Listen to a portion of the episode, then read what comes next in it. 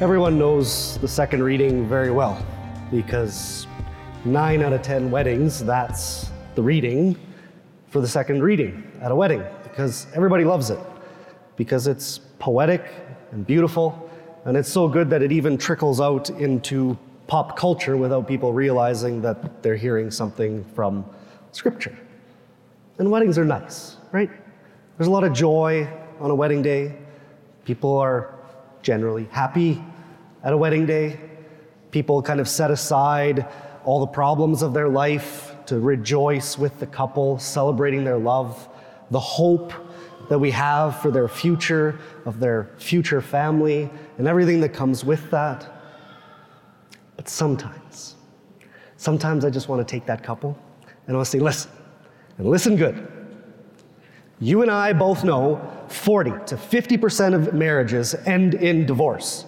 If you do not start letting God inspire and nourish your love for each other, if you don't start learning how to sacrifice your own desires for the good of your spouse, you are going to be a statistic. But I can't say that, can I?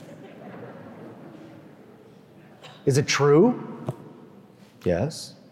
Can I say it? No. Should I say it? No. But in a certain sense, isn't that kind of what Jesus does in the gospel today? Right? This Sunday is a continuation of last Sunday's gospel. And we get a little bit of overlap at the beginning of the gospel. So basically, Jesus comes to Nazareth, he goes to the synagogue, he takes out the scroll of the prophet Isaiah, and he reads from it the prophecy of the coming of the Messiah and tells them, Today this scripture is fulfilled in your hearing. I'm the Messiah. And the response to everybody, of everybody in hearing that, believe it or not, most people, when they hear that Jesus claims to be the Messiah, they get upset. But today, the people are amazed at what he's saying, at the gracious words coming from his mouth. But then he keeps talking. And he says, Listen, let me tell you the truth. There was a time where there were many widows in Israel, and there was a great famine. God didn't help any of the widows in Israel. He only helped a widow from Zarephath, that neighboring country. And there are many lepers in the land of God in Israel, and God healed none of them except for Naaman, the Syrian, who was not a believer in God. And when they heard that, they were enraged to the point of wanting to take Jesus to a cliff and push him off and end his life right there. This wasn't news to them. This, these are stories. What Jesus told them were stories from their own scriptures. They knew those stories, they knew that truth. But when they heard it, it made them angry. So, what do we do with that? For us as Christians, a simple truth that is exceedingly difficult to live is that we speak the truth in love and we love in truth. That's what we strive for. Striving to hold those two in balance or hold those two in tension whenever we are in relationship with others. Why? Because we know that God is love. And Jesus tells us that He is, he is the way, the truth, and the life. God is love. Jesus is truth. The Father and the Son abide. And so there is no way to separate one from the other. You could maybe say that there's primacy in love because St. Paul says today, the greatest of these is love. But even if there is a primacy to love, you can never love without truth. They are inseparable, they abide, they stay together. Because what happens is if you love without truth, it turns into sentimentality and loses its power.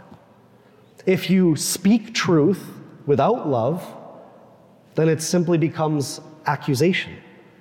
And when you accuse somebody of something, what good comes from that? Nothing. Think of it in this way think of a bunch of people out in the middle of the ocean. What saves the people from the terrors of the ocean and gathers them together? A ship. If people are put on a ship, it protects them from the threats of the ocean and gathers them together. That's love. But if that ship doesn't have an engine and it doesn't have a rudder, even if they are on that ship in the middle of the ocean, they're eventually going to die because there's no life out there. They need the engine and the rudder of the ship to give direction and purpose to that ship, to take them to some place where there is life. That's truth. You need the two together. They work hand in hand to bring about what God intends through all this. Which is nice. But it's super hard to live. Because inevitably, what each one of us does is we tend more to one side or the other. We tend more towards love or more towards truth, which means that we tend more towards sentimentality or we tend more towards accusation. I lean towards sentimentality. And if we stop and think about it, we know it gets us into trouble. When we don't have that balance, we know it gets us into trouble. If we're too sentimental about our love, it doesn't actually help the other person that we're trying to love. If we're too accusatory in the way that we try to speak truth to people that we care about, we know that it just drives them away. Interiorly, we know that there needs to be a balance and a tension between those two things, but it's hard hard to find. So, two suggestions today to keep in mind to maybe help as we strive to speak truth in love and to love in truth. The first is to think of it as providing a remedy for the other person that you're speaking to. Right? If you go to see a doctor, what does the doctor do? He listens to all of your symptoms. He listens, he, she listens to whatever's going on with you. And the doctor trusts what you're telling them. Then the doctor might do a couple of tests to see what might be underlying what you're experiencing and what you're feeling. Right? What facts can he draw out from whatever your emotional state is because of what your illness is? Or your symptoms. What are they speaking about that's wrong within you? And then once he has both your testimony and the facts that underlie it, then he proposes a remedy. Then the doctor, he or she, once given that, says, try this for this amount of time, and then if it doesn't work, come back and see me. And so when we're trying to speak truth in love, or to love in truth, Think of it as a remedy. Because what we do when we try to give it as a remedy, even though we're probably going to do it imperfectly, what it takes away is the temptation of, I'm telling you my truth.